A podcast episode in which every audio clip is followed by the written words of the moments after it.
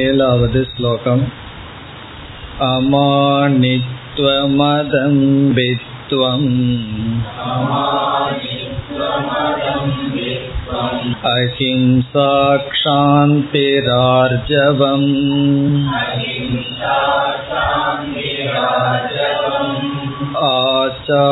आचार्योपासनं शौचम्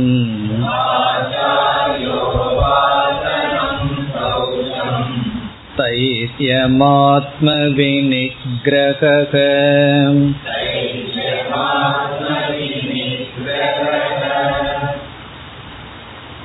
இப்பொழுது நாம் மூன்றாவது பண்பான அகிம்சையை பற்றிய விசாரத்தில் இருக்கின்றோம் இருபது பண்புகளை இங்கு பகவான் கொடுத்திருக்கின்றார் அதில் முதலாக நாம் பார்த்தது அமானித்துவம் நம்மை நாம் உயர்வாக கருதாமல் இருத்தல். இரண்டாவதாக நாம் பார்த்தது அதம்பித்துவம். நம்மிடம் இருக்கின்ற பெருமைகளை தர்மங்களை வெளிக்காட்டாமல் இருத்தல். தர்மத்தை மற்றவர்களிடம் காட்டி பெருமையடையாமல் இருத்தல். அதம்பித்துவம். பெருமை என்றால் அது அறிவாக இருக்கலாம் பொருளாக இருக்கலாம் பதவியாக இருக்கலாம். எவைகளெல்லாம் நம்மிடம் இருக்கின்றதோ அவைகளை வெளிப்படுத்தாமல் இருத்தல். மூன்றாவதாக நாம் எடுத்துக்கொண்டது அஹிம்சா. இந்த அஹிம்சையினுடைய இலக்கணத்தை பார்த்தோம். நம்முடைய மனதினாலும் சொல்லினாலும் செயலினாலும் மற்றவர்களுடைய உடல் மனதை துன்புறுத்தாமல் இருத்தல்.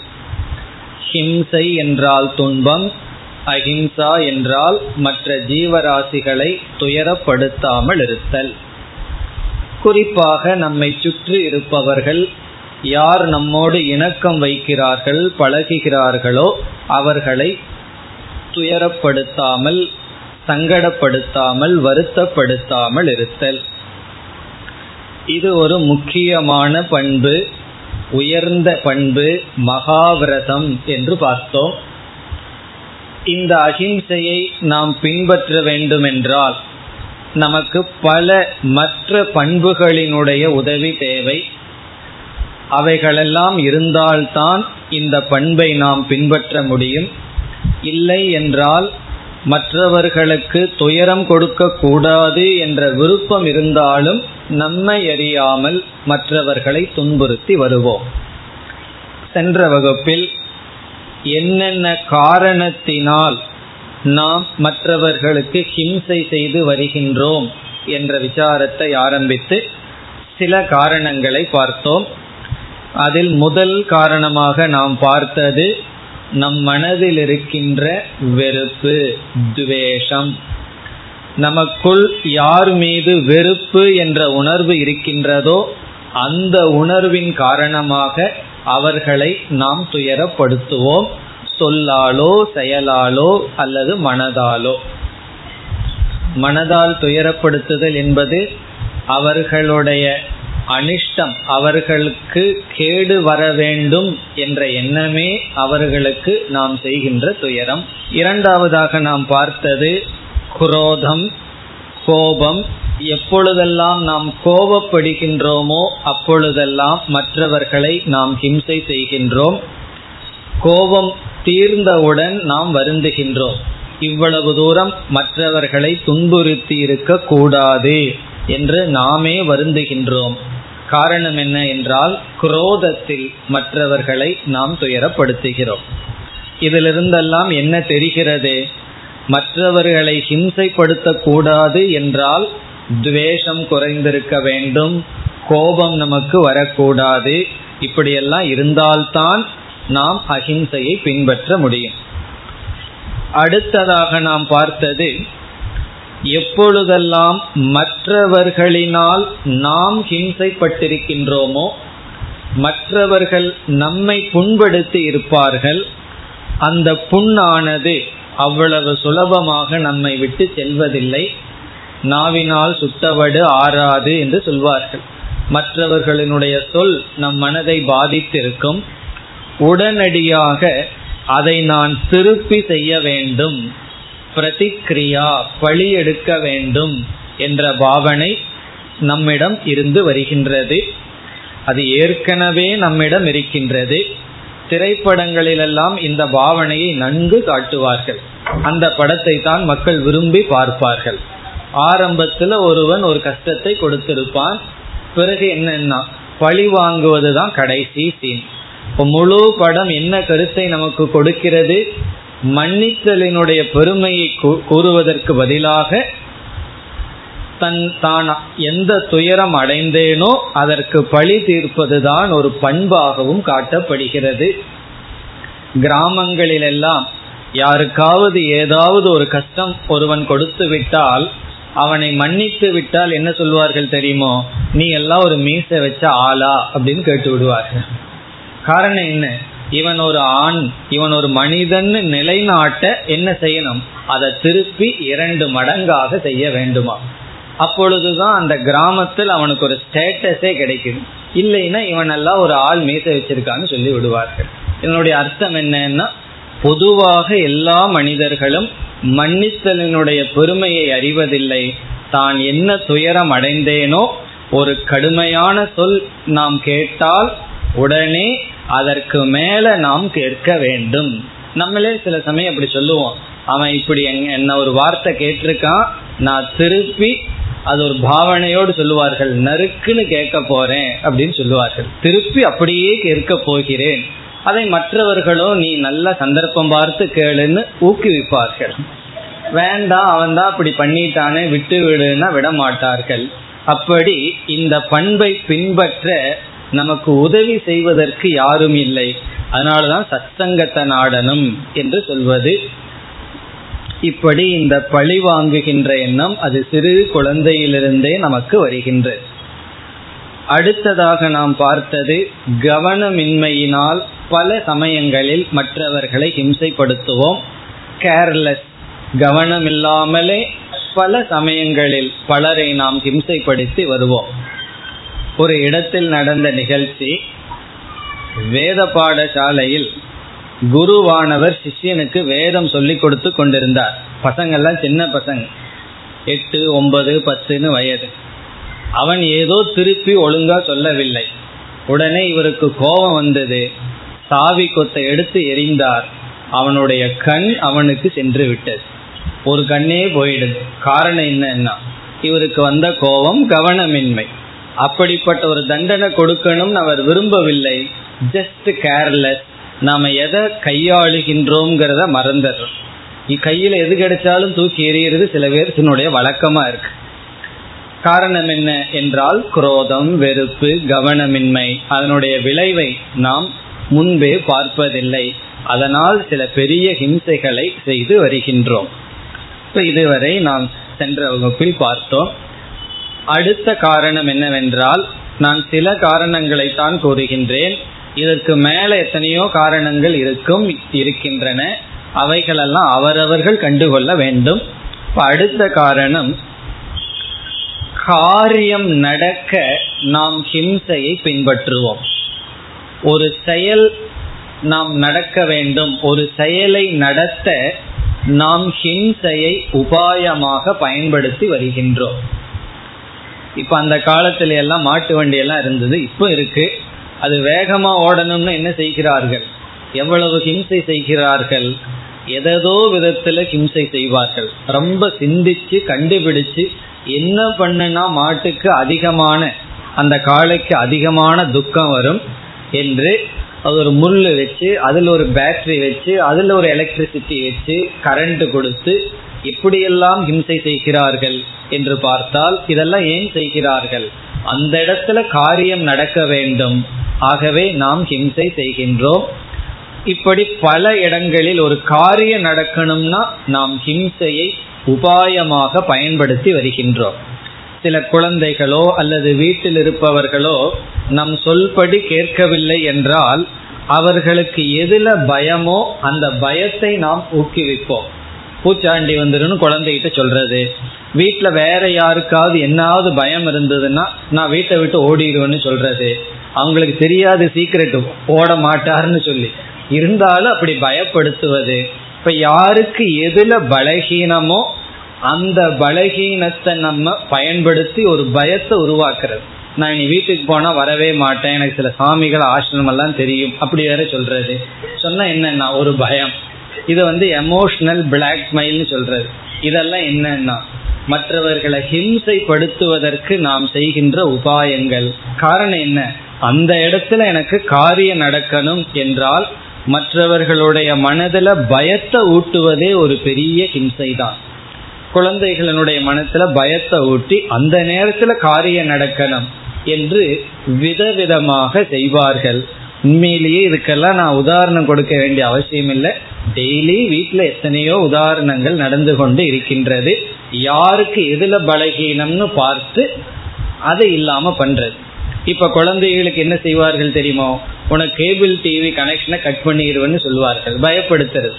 அந்த குழந்தைக்கு கொஞ்சம் அறிவு இருந்ததுன்னா கட் பண்ணிருங்கன்னு சொல்லும். ஏன்னா இவருக்கே அடிக்ஷனுங்கிறது அந்த குழந்தைக்கு தெரியாது. இருந்தாலும் பயத்துல சரி நான் படிக்கிறேன். இப்படி ஏதாவது அந்தந்த காலத்துல எதை செஞ்சா பயம் வருமோ அல்லது அவர்கள் செயல்படுவார்களோ அதை பயன்படுத்தி காரியம் நடக்க நாம் ஹிம்சையை பயன்படுத்துகின்றோம். என்ன செய்யணும்னா காரியம் நடக்கிறதுக்கு ஹிம்சையை பயன்படுத்தக்கூடாது. காரியம் நடக்கிறதுக்கு என்ன பண்ணணுமோ அதை பண்ணணுமே தவிர அந்த இடத்தில் ஹிம்சை ஒரு உபாயமாக பயன்படுத்தக்கூடாது. அதற்கு அடுத்த காரணம் இனி ஹிம்சை செய்வதற்கு அடுத்தது என்னவென்றால் பண்பாடு இல்லாத மனம் கல்வி அறிவு இல்லாமை இன்சென்சிட்டிவ்னு சொல்றது. ரொம்ப கிராஸ் மைண்ட் அன்சிவிலைசேஷன் சொல்றது இது ரொம்ப சூக்மமானது இதெல்லாம் கொஞ்சம் கிராமத்துல பார்க்கலாம். அதாவது நம்ம ஒரு சொல்ல பயன்படுத்துறோம். அந்த சொல் எவ்வளவு தூரம் மற்றவர்கள் மனதை பாதிக்குங்கிற அறிவே நமக்கு இல்லாமல் இருக்க இப்போ ஒரு சொல்ல பயன்படுத்தினோம்னா பயன்படுத்துற நமக்கு அந்த சொல் எவ்வளவு தூரம் மற்றவர்களை தாக்குங்கிறது தெரியாது. ஏன்னா சொல் நம்மிடம் இருந்து போகுது. அது வாங்குறவங்களுடைய மனதை நாம் பார்க்க மாட்டோம்.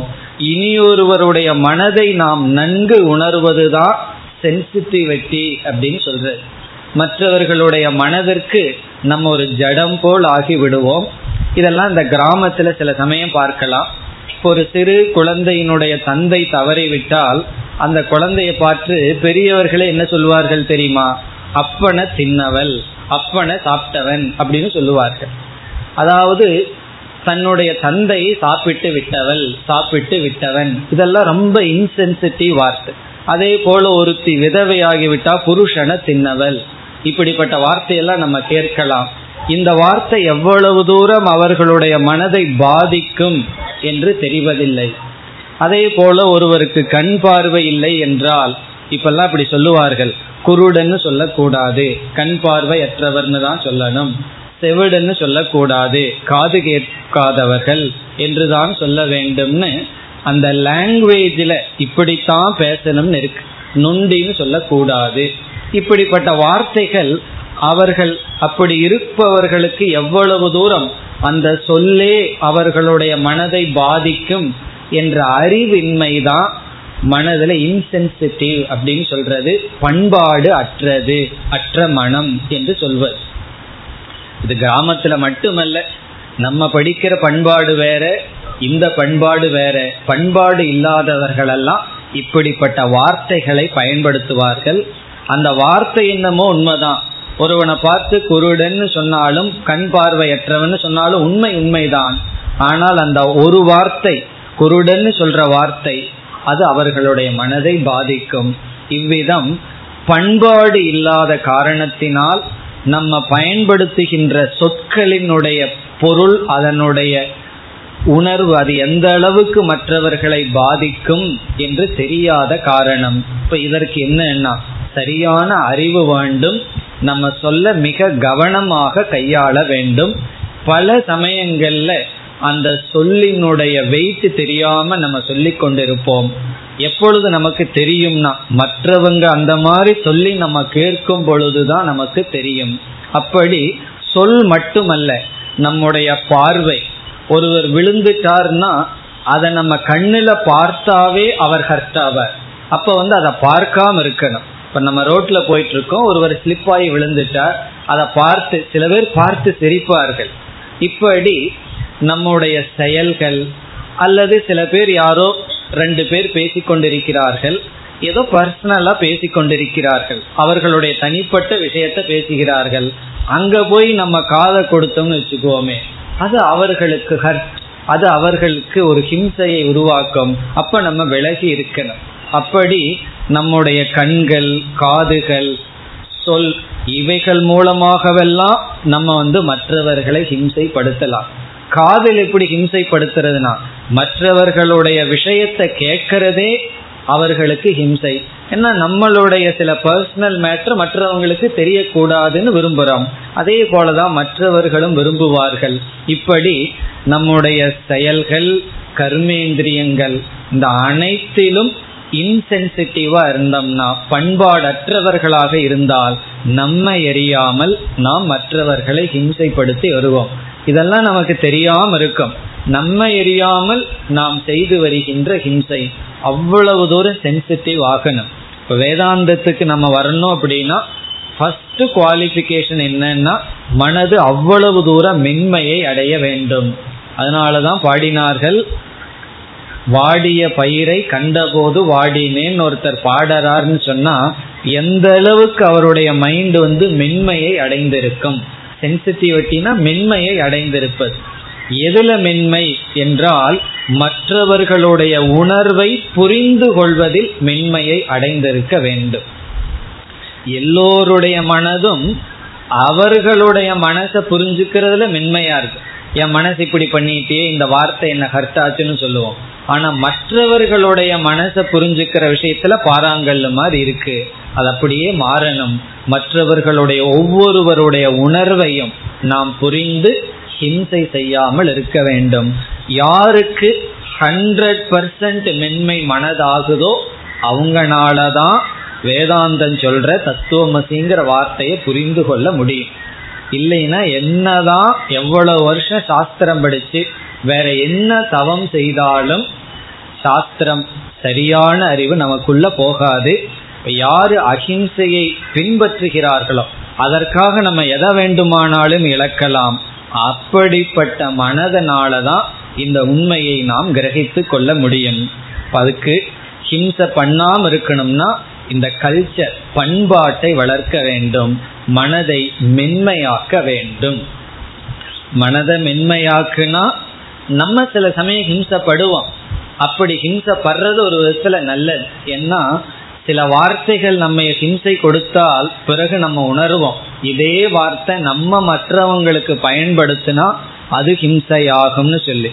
சில வார்த்தை நமக்கு ரொம்ப ரொம்ப அந்த ஏதோ ஒரு தோல்னு சொல்லுவார்கள். அப்படி சில மிருகத்தினுடைய தோல் போல நம்ம மனசு இருக்கிறதுனால மற்றவர்களுடைய வார்த்தை நம்மையும் அவ்வளவு பாதிக்கிறது இல்லை நம்ம வார்த்தை மற்றவர்களை சென்சிட்டிவ் பர்சனை தான் பாதிக்குது. மற்றவங்களை பாதிப்பதில்லை. அதனால ஹிம்சை டு ஹிம்சையாகவே வாழ்க்கை சென்று கொண்டு இருக்கின்றது. இப்ப இது ஒரு முக்கிய காரணம். இப்ப இதிலிருந்து விடுபடணும்னா நம்முடைய ஒவ்வொரு சொல்லையும் கவனமாக கையாள வேண்டும்.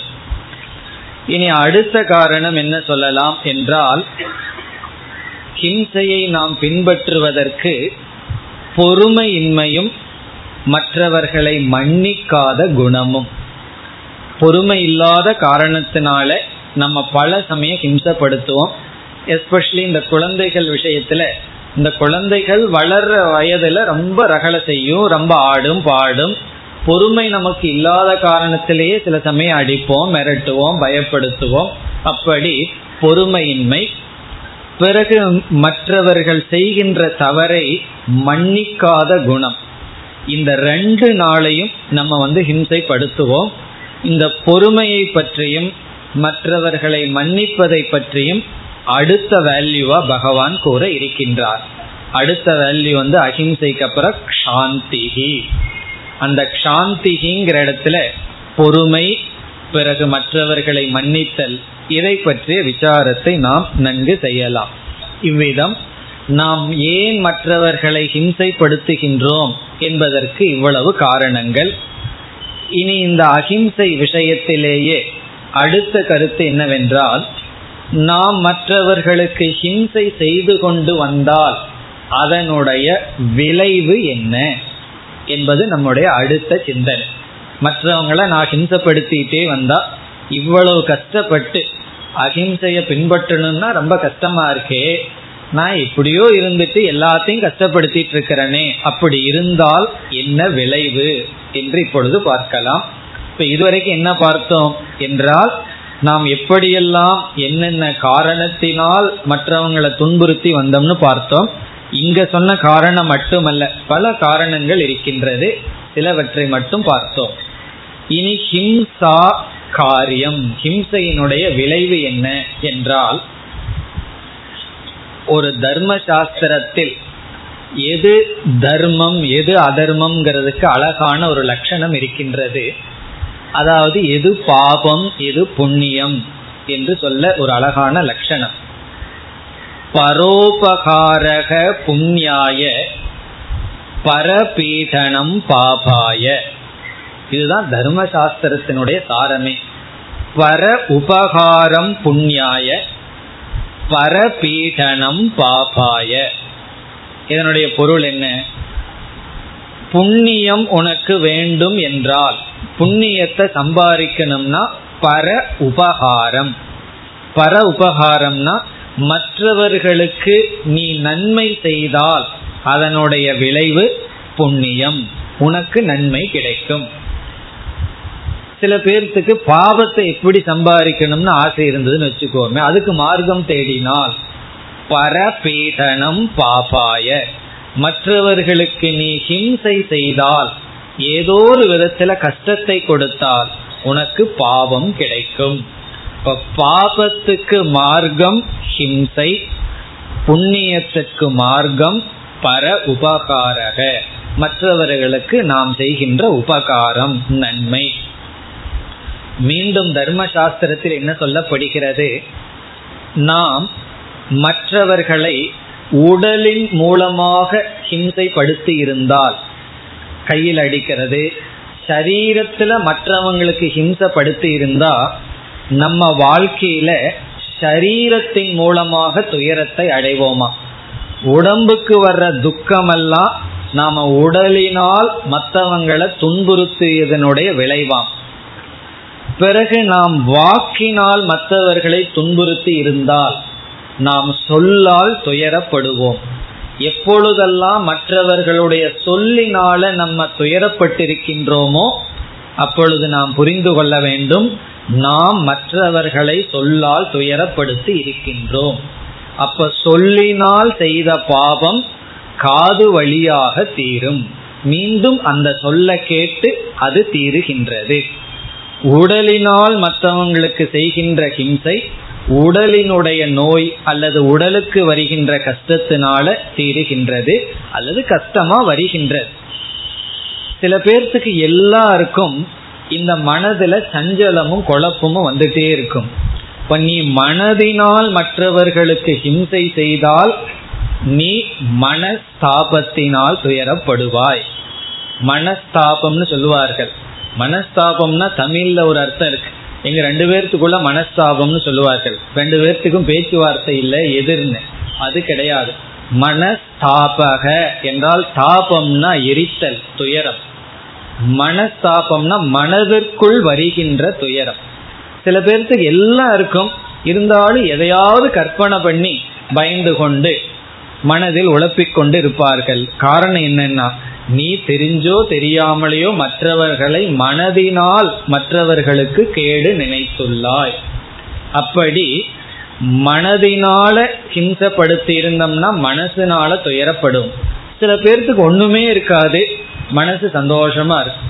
அல்லது எவ்வளவோ கஷ்டங்கள் அவங்களை சுத்தி இருக்கும். ஆனா மனது வந்து அவ்வளவு தூரம் பாதிப்பே இருக்காது. நமக்கெல்லாம் ஆச்சரியமா இருக்கும். எல்லா ரூட்லயும் அவங்களுக்கு ப்ராப்ளம் இருக்கும். ஆனா எப்பொழுதும் சிரிச்சிட்டு சந்தோஷமா இருப்பார்கள். சில பேர்த்துக்கு சின்ன பிரச்சனை தான் இருக்கும். ஆனா அது அதுவே மலை போல மனதுல அவர்கள் தூக்கி கொண்டு இருப்பார்கள். இதுக்கெல்லாம் காரணம் என்னன்னா எல்லாம் நம்மளுடைய கையில் இல்லை. மனசினால மற்றவங்களுக்கு ஹிம்சை பண்ணியிருந்தா மனசினால துயரப்படுகின்றோம். வாக்குனால துயரப்பட் மற்றவர்களை துயரப்படுத்தி இருந்தால் வாக்குனால துயரப்படுகின்றோம். அதனால என்ன நினைச்சுக்கணும்? யாரெல்லாம் நம்மைய சொல்லால் அடிக்கிறார்களோ சொல்லால் துயரப்படுத்துகிறார்களோ அப்பொழுதெல்லாம் ஒரு அக்கௌண்ட் வந்து கழிஞ்சது. ஒன்று போச்சு. நான் யாரையோ சொல்லால அடிச்சிருக்கேன். அது ஒன்று மைனஸ் அப்படின்னு சொல்லி உடனே மறுபடியும் ஒரு பிளஸ் பண்ணிடக்கூடாது. திருப்பி சொல்றேன்னு சொல்லி கணக்கை ஏற்றிடக்கூடாது என்னைக்குமே பேலன்ஸ் கரெக்டா இருக்கணும்னு சொல்லி அந்த வேலை பண்ணக்கூடாது. திருப்பி சொன்னோம்னா அப்புறம் மறுபடியும் திருப்பி நம்ம வாங்கிக்குவோம். அப்படி இந்த சொல்லுக்கு சொல் ரத்தத்துக்கு ரத்தம் இப்படி எல்லாம் வசனம் பேசுற ஆளுகள்லாம் ரொம்ப உண்டு. அப்படியெல்லாம் வேண்டாம். அப்படி சொல்லால் நாம் துயரப்பட்டால் அவங்கள நம்ம வெறுக்க வேண்டாம். நம்ம செஞ்ச பாவம் கழிகின்றது. அதே போல உடலினால் கஷ்டப்பட்டோம்னா நாம உடலினால் யாருக்காவது கஷ்டத்தை கொடுத்திருப்போம். கஷ்டத்தை கொடுக்கறோம்னா அடிக்கிறது தான் கிடையாது. நம்ம வீட்டில் இருக்கிற சர்வெண்ட்டுக்கு வந்து நம்ம வீட்லயே ஸ்டே பண்ணிட்டு இருக்கான்னு வச்சுக்கோமே பையனோ பொண்ணோ அவங்களுக்கு வந்து என்னன்னா குளிர் காலத்துல பாத்ரூமுக்கு முன்னாடி போய் படுத்து தூங்கு. ஒரு விதமான பொருளும் கொடுக்கறது இல்லை நம்ம என்னன்னா நம்ம வீட்டில் தேவையானதை வச்சுக்கிறது. பிறகு ஃப்ரிட்ஜில் எல்லாம் வச்சு ஃப்ரிட்ஜில் இருந்தாலும் கெட்டு போகுங்கிற ஸ்டேஜ் வந்ததுக்கு அப்புறம் யாருக்கு கொடுக்கறதுனா சர்வெண்ட்டு கொண்டு போய் நம்ம கொடுக்கறது. காரணம் என்ன? அது வந்து இந்த டஸ்ட்பின்னை விட மோசமான இடமா அவங்க வயசை நம்ம நினைச்சிருக்கோம். அப்படி இதெல்லாம் ஒரு விதமான ஹிம்சை தான் ஒருவரிடமிருந்து உழைப்ப நம்ம வாங்குறோம். அந்த உழைப்பை நாம் மதிக்கிறதில்லை. அதனாலதான் அந்த யூனியன் எல்லாம் உருவாகியிருக்கு ஒரு உழைப்பை நம்ம மதிச்சு அவங்களுக்கு நம்ம ஹிம்சப்படுத்தாம இருக்கணும். உடலளவிலேயே யாரையும் ஹிம்சைப்படுத்த கூடாது அப்படி நாம வந்து ஹிம்சை செய்தால் அந்த ஹிம்சை நமக்கு பாபமாக வருகின்றது. இப்ப அஹிம்சை செய்யாமல் இருந்தால் ஹிம்சையை நாம் பின்பற்றினால் சாஸ்திரம் நமக்கு கொடுக்கின்ற வாணி எச்சரிக்கை அபாயம் ஒரு எச்சரிக்கை போடுவார்கள் அல்லவா? அந்த எச்சரிக்கை என்னவென்றால் பாபம். சரி பாபம் வரட்டுமேன்னா பாபம் வந்தால் இந்த மூன்று லெவல்ல நமக்கு துயரம் வரும். பாபம் வந்து உடல் பிறகு வாக்குனால பிறகு மனதினால் நமக்கு துயரத்தை கொடுக்கும். இதெல்லாம் சாஸ்திர ரீதியா அதிர்ஷ்டமா சொல்ற பலன். சில பேர்த்துக்கு வந்து எனக்கு இந்த பாவ புண்ணியத்துல எல்லாம் நம்பிக்கை இல்லை. அதெல்லாம் கண்ணுக்கு தெரியாததேன்னா அதனாலதான் சாஸ்திரம் பாபத்தையும் புண்ணியத்தையும் அதிர்ஷ்டம்னு சொல்லியிருக்கு. அதிர்ஷ்டம்னா என்ன? சில பேர் அதிர்ஷ்டம்னா அதிர்ஷ்டம் லக்குன்னு நினைக்கிறார்கள். அதிர்ஷ்டம்னா கண்ணுக்கு தெரியாதது. கண்ணுக்கு தெரியாது ஆனா அது இருக்கு. வேலை செய்து கொண்டு இருக்கின்றது. நம்முடைய மனசு கண்ணுக்கு தெரிவதில்லை இருக்கின்றது. அது போல இது அதிர்ஷ்டத்தினுடைய நோக்குல நம்ம சொல்கின்ற பலன். இனி திருஷ்டம் பிராக்டிக்கலா நம்ம மற்றவங்களுக்கு ஹிம்சை செய்து கொண்டிருந்தால் என்ன பலன்னு பார்ப்போம். முதல் பலன் என்னன்னா யாருக்கெல்லாம் நம்ம ஹிம்சை பண்றோமோ அவர்களிடம் நமக்கு பகைமை தான் உருவாகும். ஒரு நல்ல நட்பு நமக்கு இருக்காது. இப்போ வீட்டுக்குள்ளதான் இருந்துட்டு இருப்போம். ஆனா என்ன எப்படி இருப்போம்னா எளியும் பூனையுமா இருப்போம். அல்லது ஒருவர் ஒரு உதாரணம் சொன்னார் எனக்கெல்லாம் கொஞ்சம் லேட்டா அந்த உதாரணம் புரிஞ்சுது. நாங்க வீட்டுல வந்து நவகிரகம் மாதிரி இருப்போம்னு ஒருத்தர் சொன்னார்கள் எனக்கு கொஞ்ச நேரம் புரியல. என்ன உதாரணம்னு இந்த நவகிரகம் ஒருவருடைய மூஞ்சி ஒருவர் பார்த்துக்காது தனித்தனி டைரக்ஷன்ல இருக்கும். அப்படி ஒரே வீட்டில் இருக்கிறோம்னு பேரு. ஆனா எப்படி இருக்கிறோம்னா நவகிரகம் போல. அந்த வீடு எப்படி இருக்கும்னா ஹோம் வீடு அப்படின்னா எந்த இடத்துல சந்தோஷமா நம்ம ரிலாக்ஸ் பண்றோமோ அது ஹோம் ஆபீஸ்ல வேணா நவகிரகமா இருக்கலாம். அப்படி இருக்கிறது நல்லது. ஆனா வீடு அப்படின்னா ஒருவரோட ஒருவர் வந்து சந்தோஷமாக பகிர்ந்து கொள்ற இடமே தவிர நவகிரகம் மாதிரி இருக்கிற இடம் அல்ல. அப்படி எப்ப ஆகும்னா ஹிம்சை செய்தால் நம்மை சுற்றியும் பகைமை உணர்வு தான் இருக்கும். சரி சில பேர் சொல்ல பகைமை தான் இருந்துட்டு போகட்டுமே என்றால் மற்றவங்களுக்கு நம்ம ஹிம்சை செய்து அதனுடைய விளைவா நம்ம ஹிம்சப்பட்டால் எந்த மனது ஹிம்சையினால் துக்கத்தினால பாதிக்கப்பட்டிருக்கோ அந்த மனது ஞானத்துக்கு சாதனமாகவே இருக்கார். நம்ம ஒரு நாள் ரொம்ப ஹர்ட் ஆயிருக்கிறோம்னு வச்சுக்குவோமே அன்னைக்கு வந்து என்னதான் கீத கிளாஸோ உபநிஷத் கேட்டா அவ்வளவு தூரம் உள்ள போகாது. நார்மலா இருக்கிற மனசு தான் வேதாந்தத்துக்கு தேவையான மனசே தவிர ரொம்ப துயரப்பட்ட மனம் ரொம்ப சந்தோஷமா இருக்கிற மனதுன எந்த ஒரு புதிய அறிவும் நமக்கு வராது. இப்போ வந்து ஒருவர் வீட்டில் ஒருவர் இறந்துட்டார். அங்க போன உடனே சில பேர் வேதாந்தத்தை ஆரம்பிச்சிருவார். என்ன சான்ஸ் கிடைச்சதேன்னு சொல்லி. ஓ மிருத்யுகுன்னு கீத ஸ்லோகத்தை எல்லாம் எடுத்து விட கூடாது. ஏன்னா அது தத்துவத்தை கேட்கிற ஃப்ரேம் ஆஃப் மைண்ட் அங்க கிடையாது. தத்துவத்தை கேட்கணும்னா ஓரளவுக்கு மனது அமைதி அடைந்திருக்க வேண்டும். பகவானே என்ன செய்தார்?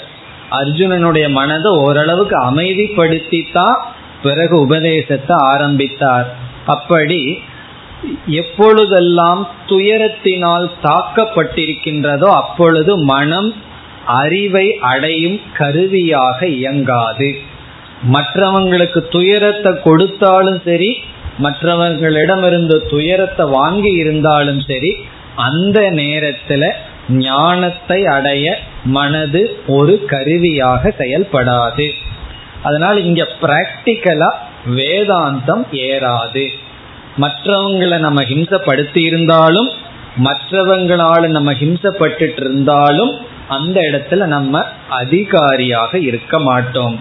இப்படி ஒரு ஹர்ட் நம்ம மனதுல வந்ததுன்னா கொஞ்சம் நேரம் ஆகும். அது வந்து அமைதி அடைந்து சாதாரண நிலைக்கு வர்றதுக்கு. இப்படி நம்மளுடைய அனுபவ ரீதியாகவும் இந்த பாவ புண்ணியம்ங்கிறது எங்கேயோ இருக்கட்டும். பிராக்டிக்கலா பார்த்தாலும் நம்ம மனது நமக்கு ஒரு கருவியாக இருக்கணும்னா மற்றவங்களையும் ஹிம்சப்படுத்தக்கூடாது. மற்றவங்களிடமிருந்தும் நாம் ஹிம்சப்படக்கூடாது. அது எப்படிங்கிறத பிறகு பார்க்கலாம். இதுதான் விளைவு. மற்றவங்களுக்கு நம்ம ஹிம்சை செய்தால் விளைவு என்னன்னா பாபம். அந்த பாபத்தினுடைய விளைவு துக்கம். துக்கத்தினுடைய விளைவு துக்கத்தில் நம்முடைய மனம் அறிவை வாங்கும் கருவியாக இருக்காது. கேட்டுட்டு இருப்போம் ஆனா புரியாம கேட்டுட்டு இருப்போம் கேட்டுட்டு இருப்போம் அது அறிவாக நமக்கு செல்லாது. இனி அடுத்த கருத்து. அகிம்சையை நாம் பின்பற்ற சில உபாயங்களை இப்பொழுது பார்க்கலாம். முதல்ல நம்ம வந்து அஹிம்சையினுடைய லட்சணத்தை பார்த்தோம். இரண்டாவதாக நாம பார்த்த கருத்து என்னென்ன காரணத்திலையெல்லாம் மற்றவங்களை துன்புறுத்தி வர்றோம்னு சில காரணத்தை பார்த்தோம். மூன்றாவதாக நாம் பார்த்தது ஹிம்சையினுடைய விளைவை பார்த்தோம். பாவம் துக்கம் நல்ல மனதை இழப்பது. இனி நான்காவதாக நாம் பார்க்கின்ற கருத்து நம்ம என்னென்ன உபாயத்தை கையாண்டால் நாம் என்ன செய்யலாம்? அஹிம்சையை பின்பற்றி ஹிம்சையை தவிர்க்கலாம். சில பிராக்டிக்கல் டிப்ஸ் டிப்ஸ் சொல்லுவாங்கல்லவா அப்படி. அதுல ஒரு உபாயம் என்னவென்றால் அது வந்து எல்லோராலும் கட்டாயமாக பின்பற்ற வேண்டிய உபாயம். எப்பொழுது நான் ஹிம்சைய செய்யக்கூடாதுன்னு சங்கல்பம் பண்ணிட்டா பிறகு இதுல முதல் உபாயம் என்னவென்றால் நம்ம மாலை நேரத்தில் அல்லது இரவு படுக்க போற நேரத்துல காலையிலிருந்து இரவு வரை நான் எவ்வளவு பேருடைய மனதை துன்புறுத்தி இருக்கின்றேன் அப்படின்னு சிந்திச்சு பார்க்கணும். இது வந்து ஒரு எக்ஸசைஸ் தூங்கும் போதெல்லாம் டிவி பார்த்துட்டு அப்படியே ஆன் பண்ணிட்டு தூங்கிடுறோம். இது செஞ்சுட்டு தூங்கணும். என்ன செஞ்சுட்டு தூங்கணும்? சாயந்தர நேரம் அல்லது ஃப்ரீயா இருக்கிற நேரம். இரவு நல்ல எந்த நேரத்துல நமக்கு டைம் கிடைக்குதோ அப்போ கொஞ்சம் முன்னாடி நான் இன்னைக்கு எவ்வளவு பேர்த்த புண்படுத்தி இருக்கின்றேன் ஒரு லிஸ்ட் எடுக்கணும். லிஸ்ட் எடுத்தா எத்தனையோ பேர் வந்து நிற்பார்கள். பேப்பர் எல்லாம் எடுத்தா அது ரொம்ப பெருசா போயிடும் மனசுக்குள்ளேயே போட்டு பார்ப்பணும் எவ்வளவு பேர்த்த நான் இன்னைக்கு துன்புறுத்தி இருக்கின்றேன்? என்னுடைய சொல் என்னுடைய செயல் என்னுடைய சிந்தனைகள். எவ்வளவு பேர்த்த இன்று ஹர்ட் பண்ணியிருக்குன்னு ஒரு லிஸ்ட் எடுத்து அது மட்டும் அல்ல அந்த லிஸ்ட்டை பார்த்து சந்தோஷப்படுறதுக்கு அல்ல அந்த லிஸ்ட் எடுத்து அதுக்கப்புறம் இருக்கு. ஒவ்வொருவரையும் நான் துன்புறுத்தியதற்கு என்ன காரணம்னு கண்டுபிடிக்கணும். இவரை நான் வந்து ஹர்ட் பண்ண அதற்கு என்ன காரணம்? இவரை நான் ஹர்ட் பண்ணியிருக்கிறதுக்கு என்ன காரணம் அப்படின்னு சொல்லி ஒரு சைடில் என்ன வரும்? எவ்வளவு பேர்த்த நான் துன்புறுத்தி இருக்கேன் எந்தெந்த டைம்ல நான் துன்புறுத்தி இருக்கேன் இனி ஒன்றுல என்னன்னா என்னென்ன காரணத்தினால நான் துன்புறுத்தி இருக்கேன்னு அந்த லிஸ்ட் எடுக்கணும். சில பேர் வந்து சாப்பிட்றத தவிர மீது எந்த நேரம் வாய திறந்தாலும் அது ஹர்ட்டு தானே எப்படி லிஸ்ட் எடுக்கிறதுன்னு சந்தேகம் வந்துடும் நான் பேசுறது எல்லாமே ஹர்ட்டுன்னா என்ன பண்றது? இப்போ கொஞ்சம் கொஞ்சமா குறைச்சி பேச்சையெல்லாம் கொஞ்சம் குறைச்சி கவனமா இருந்து பிறகு லிஸ்ட் எடுக்கணும். அப்படி லிஸ்ட் எடுத்தா நம்ம என்ன ஒரு பெரிய உண்மையை கண்டுபிடிக்கிறோம்னா நம்ம அவரவர்கள் என்னென்ன பலகீனத்தினால மற்றவர்களை துன்புறுத்தி வருகிறார்கள் என்று நம்முடைய பலகீனம் நமக்கு அப்பொழுதுதான் தெரியும். இது வந்து நம்முடைய மனதையே பார்ப்பது அல்லது இந்த காரியத்தை நம்ம தியானத்துல செய்யலாம். தியானம் வேல்யூ மெடிடேஷன்ல நம்ம அகிம்சையை தான் முதல்ல எடுத்திருக்கோம். அதில் எப்படி செய்யலாம் என்றால் இன்று நான் யாரையெல்லாம் துன்புறுத்தி இருக்கின்றேன் யாரெல்லாம் துன்பப்பட்டிருக்கிறார்கள் அதற்கு என்னென்ன காரணம்? அப்படி பார்க்கிறது தான் முக்கியமான உபாயம். அப்படி பார்த்ததற்கு பிறகு என்ன பண்ணணும்னா எனக்கு காரணம் தெரிஞ்சாச்சு. இனி அந்த காரணத்தை நாம் நீக்குதல்.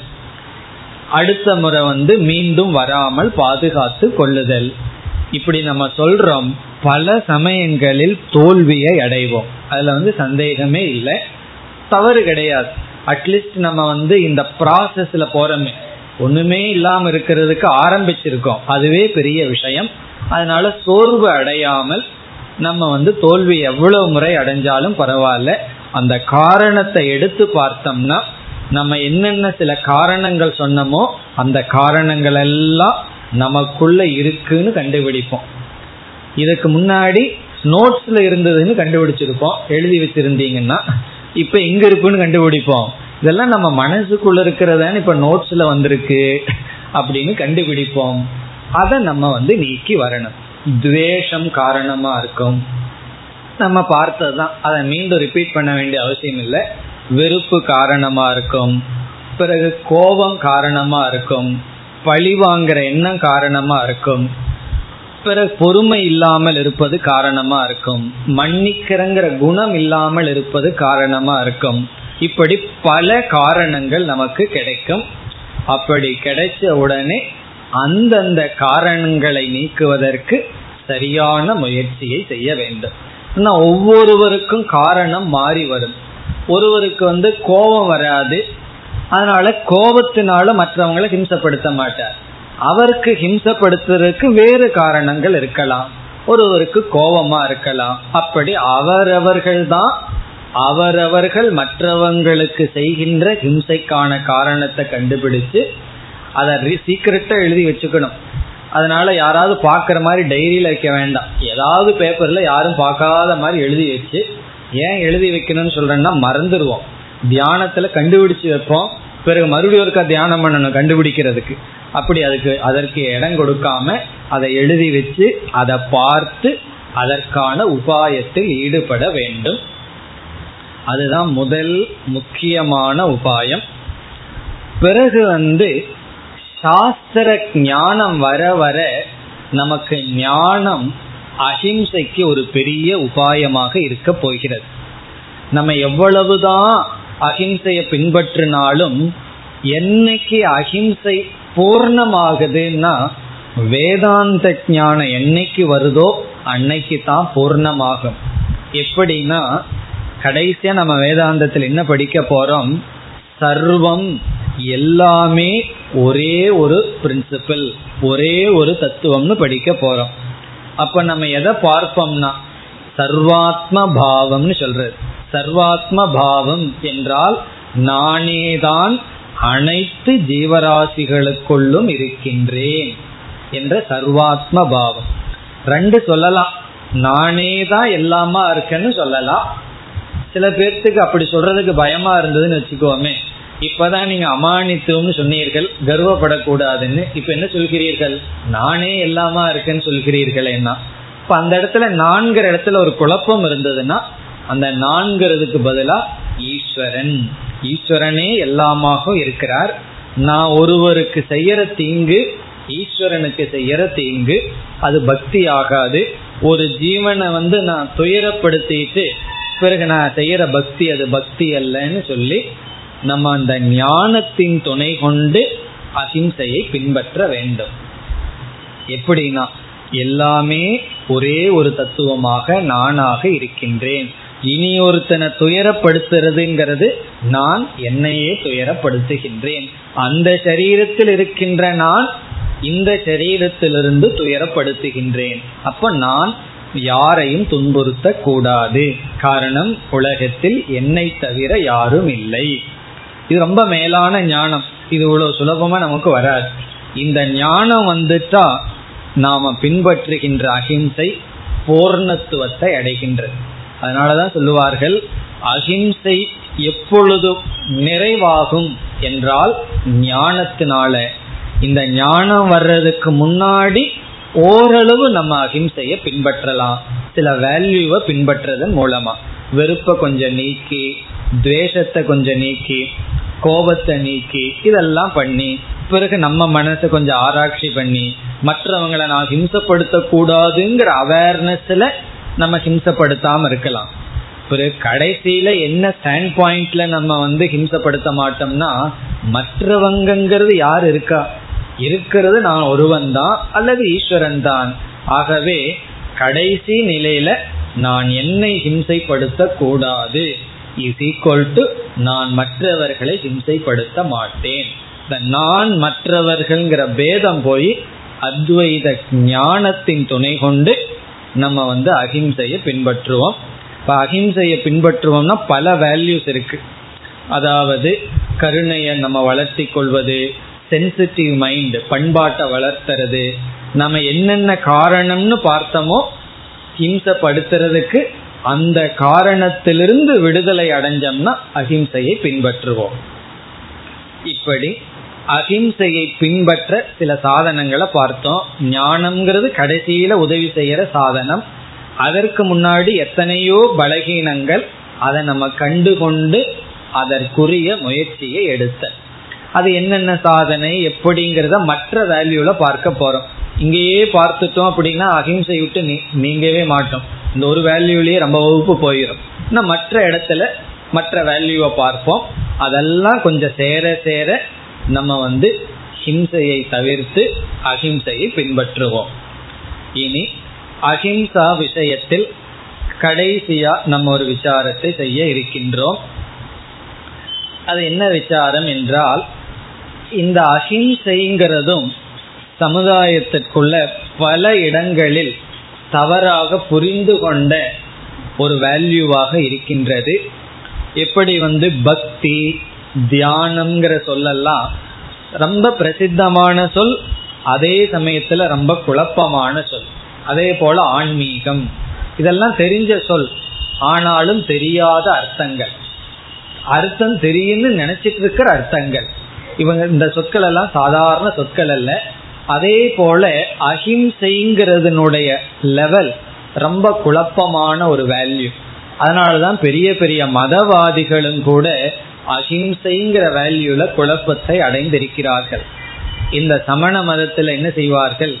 மற்றவங்களுக்கு ஹிம்சப்படுத்த கூடாதுன்னு சொல்லி மயில் அப்படியே கூட்டிட்டு நடக்கிறது. இரவு வந்து தீபம் வைக்கிறது இல்லை ஏன்னா அதுல பூச்சிகள் வந்து விழுந்து செத்துருமா பிறகு வாயில் ஒரு துணியை கட்டி கொள்வார்கள். இதெல்லாம் தவறுன்னு நம்ம சொல்லவில்லை. ஏன்னா அந்த மதத்தில் இருப்பவர்கள் ஒருவர் வந்து ரொம்ப அழகா ஒரு புஸ்தகம் எழுதியிருந்தார். அந்த சமண மத ஜெயின்ல. அவர் என்ன சொல்றார்? இந்த மதத்திலேயே சில தவறான கருத்துக்கள் அஹிம்சா விஷயத்தில் இருக்கு. இந்த மயிலரக வச்சுட்டு கூட்டிட்டு போறது வாயை கட்டிக்கிறது பிறகு தீபம் வைக்காம இருக்கிறதெல்லாம் ஒரு சிம்பல். அதை அப்படியே பின்பற்ற சொல்லவில்லைன்னு அந்த மதத்தை சார்ந்தவர் தெளிவா எழுதுறார். அப்படி அந்த மதத்தில் இருக்கிறவர்கள் சரியா புரிந்து கொண்டவர்கள் இருக்கிறார்கள். ஆனா புரிந்து கொள்ளாதவர்கள் பலர் இருக்கிறார்கள். மற்றவங்களுக்கு எது ஹிம்சை எது அஹிம்சைங்கிற விஷயத்துல பெரிய குழப்பம். ஒருவருக்கு வந்து இந்த மூட்டை பூச்சிய கொல்லலாமா வேண்டாமா அப்படின்னு சந்தேகம் வந்துதான். அது கொன்னா அஹிம்சையா ஹிம்சையா அப்படின்னு. ராமகிருஷ்ண பரமஹம்சர்கிட்ட கேட்கலான்ட்டு போனாராம். ராமகிருஷ்ணர் பரமஹம்சர்கிட்ட அந்த நேரத்துல கொசுவை அடிச்சு கொண்டுட்டு இருந்தாராம். அப்ப இவருக்கு சந்தேகம் தெளிவாயிடு திரும்பி வந்துட்டார். அப்படி எது ஹிம்சை எது அகிம்சை கொசுவிடமிருந்து ஆரம்பிக்கட்டுமா? ஏன்னா அகிம்சையை கேட்டு போய் குட் நைட் எல்லாம் எடுத்துடலாமா? அப்ப யாருக்கு குட் நைட்னா கொசுவுக்கு குட் நைட் சந்தோஷமா ரத்தத்தை எல்லாம் சாப்பிட்டு தூங்கும். இப்ப எதிலிருந்து ஆரம்பிக்கின்றது அப்படிங்கிற ஒரு பெரிய குழப்பம் வருது. இப்ப அதை நம்ம இப்பொழுது பார்க்க போறோம். அப்படின்னா போலீஸ் ஆபீசர் எல்லாம் அகிம்சையை பின்பற்ற முடியாதா? அதை விட இப்ப எந்த இடத்துல இந்த உபதேசம் நடந்துட்டு இருக்கு? யுத்த பூமியில பகவான் சொல்லிட்டு இருக்கார் அஹிம்சையை பின்பற்றுன்னு சொன்னதுக்கு அப்புறம் பிறகு பகவான் என்ன சொல்ல போறாரு? அர்ஜுனனை பார்த்து யாரையும் விட்டு வைக்காத எல்லாத்தையும் தீர்த்து கட்டுன்னு சொல்ல போறார். அப்ப இதனுடைய அர்த்தம் என்ன? எது உண்மையில் அஹிம்சை என்ற சந்தேகம் நமக்கு வரும். சில சமயங்கள் எல்லாம் ஒரு வேல்யூவை புரிஞ்சுக்காம பின்பற்றினோம்னா அந்த பண்பே தோஷமா மாறிடும். அதற்கு நல்ல உதாரணம் அர்ஜுனனுக்கு மனதில் வந்த கருணை. கார்பண்ய தோஷகன்னு அர்ஜுனனே சொல்றான். இந்த துரு பீஷ்மர் துரோணர் இவர்கள் மீது எனக்கு கருணை என்ற தோஷம் வந்து விட்டது உண்மையிலேயே அது ஒரு தோஷமா மாறிவிட்டது. ஒரு லிமிட்டுக்கு மேல அல்லது லிமிட்னு சொன்னா அது ஒரு சரியான வார்த்தை அல்ல. சரியாக புரிந்து கொள்ளாமல் ஒரு பண்பை நம்ம பின்பற்றும் பொழுது அது பண்பாக இருக்காது. அது வந்து அது நமக்கு டேமேஜ் தான் கொடுக்கும். சில பேர் விரதம் இருக்குன்னு சொல்லிட்டு அல்சர் வந்துடும் அதுக்கப்புறம் என்ன செய்வார்கள்? ரெண்டு மணி நேரத்துக்கு ஒருக்கா பிஸ்கட் சாப்பிட்டு இருப்பார்கள். காரணம் என்னன்னா எந்த ஒரு பண்பை பின்பற்றினாலும் அது அறிவுபூர்வமாக இருக்க வேண்டும். அப்ப இந்த அஹிம்சை விஷயத்துல எது அஹிம்சைன்னு இப்பொழுது பார்க்க போகின்றோம். சில சமயங்கள்ல நம்முடைய வாழ்க்கையில ஒரு சந்தர்ப்பம் வரும். அந்த சந்தர்ப்பம்னா சாய்ஸ் தேர்ந்தெடுக்க வேண்டிய சூழ்நிலை நமக்கு வரும். எதை தேர்ந்தெடுக்கணும் அப்படின்னு சொன்னா ரெண்டு கஷ்டம் நமக்கு வந்து நிற்கும் அந்த ரெண்டு கஷ்டத்துல ரெண்டு விதமான பெயினை நம்ம அனுபவிச்சாகணும்னு வந்து நிற்கும் அதுல நம்ம வந்து லெஸ் பெயினை எடுக்கிறதா ஹையர் பெயினை எடுத்துக்கிறதான்னு கேள்வி. இப்ப வந்து டாக்டர் கிட்ட ஒருவர் போறார். அவருக்கு சுகர் இருக்கு. டாக்டர் சொல்றார் காலில் எல்லாம் உனக்கு ஏதோ கஷ்டம் வந்துடுது புண்ணாயிடுது காலை வெட்டி ஆகணும்னு சொல்றார். காலை வெட்டில அப்படின்னு சொன்னா முழு ஆள் போயிடுவார் இப்ப என்ன சாய்ஸ் அப்படின்னு சொன்னா முழு உடலுக்கே ஹிம்சை வர்றது ஒன்று முழு உடலுக்கே கஷ்டம் வர்றதுங்கிறது ஒன்று அல்லது ஒரு பகுதியான உடலுக்கு கஷ்டம் வர்றதுங்கிறது ஒன்று இப்படிப்பட்ட தர்ம சங்கடத்தை தர்ம சங்கடம் அல்ல புரிஞ்சுட்டா சங்கடம் அல்ல. இப்படிப்பட்ட ஒரு நிலைய நம்ம பல சமயங்கள்ல சந்திக்க வேண்டியது வரும். சாய்ஸ் வந்து குட் அண்ட் பேடுக்கல்ல ஈவில் குட்டுக்கல்ல பிட்வீன் டூ ஈவில் ரெண்டு கஷ்டத்துக்குள்ள சாய்ஸ் வருது. ரெண்டு நன்மைக்குள்ள சாய்ஸ் வருது. அப்ப நம்ம என்ன செய்யணும்? என்றால் அப்ப நம்ம என்ன பண்ணுவோம்? லெஸ் பெயின் எடுத்துக்கோம் காலை வந்து வெட்டுறதுக்கு அனுமதி கொடுக்கின்றோம். அது ஹிம்சையானா ஹிம்சை. காரணம் என்ன? அந்த ஹிம்சைய நான் பின்பற்றலைனா அதனுடைய விளைவு அதற்கு மேல ஹிம்சை வரும் என்றால் அந்த ஹிம்சையை சிறிய ஹிம்சையை பின்பற்றுவது அஹிம்சை. அப்ப அஹிம்சைக்கு என்ன லட்சணம்? ஒரு சூழ்நிலையில ஒரு ஹிம்சைய பின்பற்றவில்லை என்றால் ஒரு துயரத்தை நான் ஒருவனுக்கு கொடுக்கவில்லை என்றால் அதனுடைய விளைவா அதிக துயரம் வரும் என்றால் என்ன செய்யணும்? சிறிய துயரத்தை கொடுப்பது அஹிம்சையாகும். ஏன்னா பெரிய ஹிம்சையை தவிர்த்திருக்கின்றோம். அதே போல இப்ப ஒரு மூணு நாலு வயதில் இருக்கிற ஒரு குழந்தை இருக்கு. அந்த குழந்தைக்கு சில சமயங்கள்ல ஹிம்சப்படுத்தி தான் ஆகணும். அடிச்சுதான் ஆகணும் திட்டித்தான் ஆகணும் பனிஷ்மெண்ட் கொடுத்து தான் ஆகணும். ஏன்னா அந்த குழந்தைக்கு அதுதான் லாங்குவேஜ் அதை நான் கொடுக்கல அப்படின்னா அந்த குழந்தைக்கு பண்பாடு வராது ஒழுக்கம் இருக்காது. அப்போ ஒரு ஹிம்சையை நான் செய்யவில்லை என்றால் அதனுடைய விளைவு பெரிய ஹிம்சை அந்த குழந்தைக்கு வருகின்றது இப்ப ஐஸ்கிரீம் வேணும்னு அடம் பிடிக்குது அந்த குழந்தையினுடைய உடல்நிலை சரியில்லை. நான் வந்து ஹிம்சப்படுத்த கூடாதுன்னு சொல்லி ஐஸ்கிரீம் வாங்கி கொடுத்தேன்னா என்ன ஆகும்னா அதை விட பெரிய ஹிம்சை வருகின்றது. இப்ப அந்த இடத்துல குழந்தை அடம் பிடிக்குதுன்னா ரெண்டு அடி கொடுக்கணும்னா அப்படி அந்த குழந்தைய அடிக்கிறது அஹிம்சா. இப்ப கவனமா நம்ம புரிஞ்சுக்கணும். அந்த இடத்துல அடிக்கிறது அஹிம்சை. எப்பொழுதுன்னா பொறுமை இல்லாம அடிச்சா அது அஹிம்சை அல்ல. கோபத்துல அடிச்சா அஹிம்சை அல்ல. அது வந்து ஹிம்சை. நம்ம வந்து ஒரு சூழ்நிலையில ஹிம்சப்படுத்துறோம். அந்த ஹிம்சை படுத்தாவிட்டால் அதைவிட பெரிய ஹிம்சை வரும் என்ற பட்சத்தில் நம்ம எவ்வளவு ஹிம்சைப்படுத்தினாலும் அதற்கு பெயர் அஹிம்சை. தர்மசாஸ்திரம் என்ன சொல்கிறது? ஒரு குடும்பம் நல்லா இருக்கணும் அப்படிங்கிற சூழ்நிலையில ஒருத்தன் இறந்தால்தான் அந்த குடும்பம் நல்லா இருக்கணும்னா அந்த ஒருத்தனை இழப்பதற்கு இழப்பதில் தவறில்லை. குலசியார்த்தே ஏகம் தெஜே ஒரு குலத்தை காப்பாத்தணும்னா ஒருத்தனை இழந்துதான் ஆகணும்னா அவனை கொள்வதில் தப்பில்லை. கிராமசியார்த்தே குலம் தியஜே ஒரு குடும்பமே நாசமானாதான் ஒரு வில்லேஜ் காக்கப்படும். அப்படி ஒரு சூழ்நிலை வந்தால் அந்த குடும்பத்தை நாசப்படுத்துறது ஹிம்சைன்னு சொல்லக்கூடாது. அஹிம்சா. பிறகு தேசஸ்யார்த்தே கிராமம் தேஜே.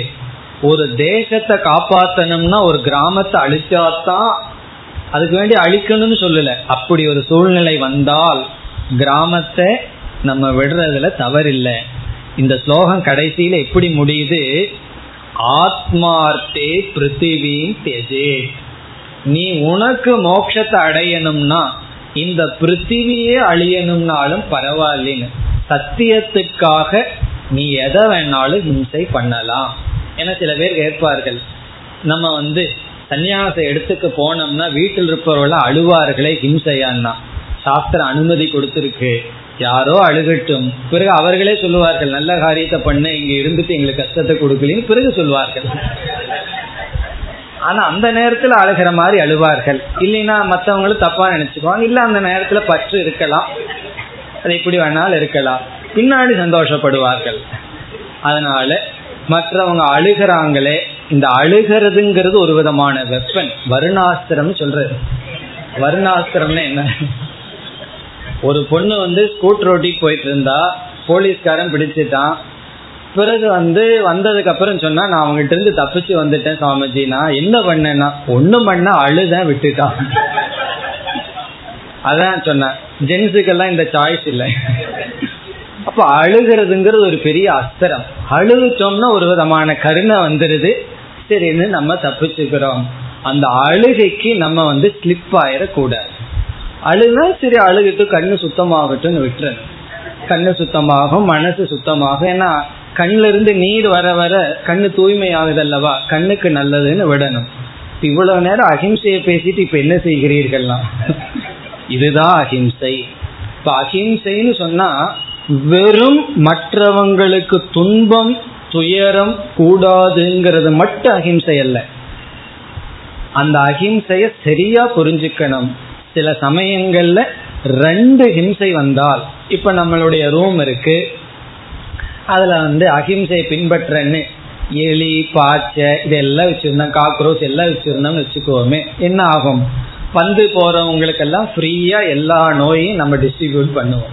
அப்போ அது வந்து மாஸ் லெவல்ல ஹிம்சை வருது. நம்முடைய சரீரத்தையும் அது பாதிக்கும். அது பெரிய ஹிம்சை. அப்பொழுது அவங்களெல்லாம் கொல்றதுல அவங்கன்னா மரியாதையை சொல்றேன்? இந்த எலி மற்றவங்களெல்லாம் என்ன செய்யலாம்? அவங்களையெல்லாம் மோட்சத்தை கொடுத்து அடுத்த பிறவியில நல்ல சரீரம் கிடைக்கட்டும்னு அனுப்புறதுல தவறு கிடையாது. அதுக்காக கஷ்டப்பட்டு வேட்டையெல்லாம் ஆட வேண்டாம். போர் அடிக்குதுன்னு. இந்த கிராமத்துல எல்லாம் போர் அடிச்சதுன்னா அந்த ஓனான்னு ஒண்ணு இருக்கு. அதை போய் அடிச்சிட்டு இருப்பாரு அதெல்லாம் என்னன்னா இந்த பொழுதுபோக்குக்காக ஒரு உயிரை கொள்ற ஒரே ஒரு மிருகம் மனிதன் தான் சொல்லுவார். இந்த சிங்கம் புலி எல்லாம் பசிக்கு ஆகாரத்துக்கு வேட்டையாடும். அந்த காலத்து அரசர்களுக்கெல்லாம் வேட்டையாடுறதுக்கு என்னன்னா பொழுதுபோக்கு நேரம் போகல என்ன செய்யறேன்னா போய் வேட்டையாடுனா. அப்படி செய்யற ஒரே ஒரு மிருகம் மனிதன்னு சொல்லி சொல்லுவார்கள். ஏன்னா மற்ற மிருகங்கள் எல்லாம் ஒரு பர்பஸுக்காகத்தான் இனி ஒன்று அட்டாக் பண்ணுமே தவிர நேரம் போகல போர் அடிக்குதுன்னு சொல்லாது. சில சமயம் நம்ம ஹிம்சை வந்து அப்படி செய்வோம். இப்ப எது ஹிம்சை எது அஹிம்சைனா சில சமயங்கள்ல மற்றவங்களுக்கு துயரம் கொடுத்து மற்றவங்களுக்கு பாடம் புகட்ட வேண்டியது நெசசிட்டியா இருக்கு. ரொம்ப வருஷத்துக்கு முன்னாடி நம்ம கிளாஸுக்கு ஒருவர் வந்து லேட்டா வருவார். அது அவருடைய பழக்கம். லேட்டா தான் வர்றேன்னு அவர் ஏதோ முடிவு பண்ணி வச்சிருக்காரு போல் இருக்கு. லேட்டா வந்தா பரவாயில்ல. லேட்டா வந்து எல்லாத்தையும் முதிச்சிட்டு முன்னாடி வந்து உட்கார்ப்பார் நான் பல நாள் பார்த்துட்டு இருந்தேன். அப்ப என்ன ஆகும்? கிளாஸ் நடந்துட்டு இருக்கும் பொழுது எல்லாருடைய மனதிலையும் அந்த இடத்துல ஒரு விதமான பெயின் ஒரு டிஸ்டர்பன்ஸ் இப்ப எனக்கு சாய்ஸ் அவர்கிட்ட நான் சொன்னா துயரப்படுவார். சாமிஜி இப்படி சொல்லிட்டாரு. லேட்டா வந்தா பின்னாடி உட்காருன்னு சொல்றாரு. அல்லது முன்னாடி வர்றவங்க முன்னாடி உட்காருன்னு சும்மா சொல்லிட்டே இருக்காரு. கஷ்டமா இருக்கு. என்றால் கஷ்டம்தான். ஆனால் அந்த கஷ்டத்தை அவருக்கு நம்ம கொடுக்கலைன்னா அறுபது பேர் அல்லது நூறு பேர்த்துக்கு கஷ்டத்தை கொடுக்கிறோம். அப்போ ஒருவருக்கு கஷ்டம் கொடுக்கறதுல தவறு இல்லை அது மட்டுமல்ல தட் விச் ஹர்ட்ஸ் இன்ஸ்ட்ரைட் அப்படின்னு ஒரு ப்ராவர்பே இருக்கு. எது நமக்கு ஹர்ட்டை கொடுக்குமோ எது நமக்கு கஷ்டத்தை கொடுக்குமோ அதுதான் நமக்கு இன்ஸ்ட்ரக்ஷன் அதுதான் நமக்கு பாடத்தை போதிக்கும். அப்படி ஒருவருக்கு அறிவை கொடுக்கறதுக்கு பக்குவப்படுத்துவதற்கு அல்லது தவம்ங்கிறதனுடைய வார்த்தையினுடைய லட்சணமே என்ன? பீடா. நமக்கு நம்ம கொடுத்துக்கிற கஷ்டம். அது நமக்கு நம்ம கொடுப்போம். மற்றவங்களுக்கு தவம் செய்ய வாய்ப்பு கொடுப்போம். அதெல்லாம் ஹிம்சைங்கிற லிஸ்ட்ல வராது. அதனால எது அஹிம்சா ஹிம்சா அப்படின்னா வெறும் மற்றவங்களுக்கு கொடுக்கிற துயரம் மட்டும் அஹிம்சைன்னு வராது அல்லது ஹிம்சைன்னு வராது. அந்த துயரத்துக்கு பின்னாடி இருக்கிற மோட்டி அதை நம்ம பார்க்கணும். ரெண்டு துயரத்துல குறைவான துயரத்தை கொடுப்பதும் அஹிம்சை என்று அஹிம்சையை நாம் புரிந்து கொள்ள வேண்டும். மேலும் அடுத்த வகுப்பில் தொடரலாம். ॐ पूर्णमधः पूर्णमिधं पूर्णात् पूर्णमुदच्छते पूर्णस्य पूर्णमादाय पूर्णमेवावशिष्यते ॐ शान्ति शान्ति शान्तिः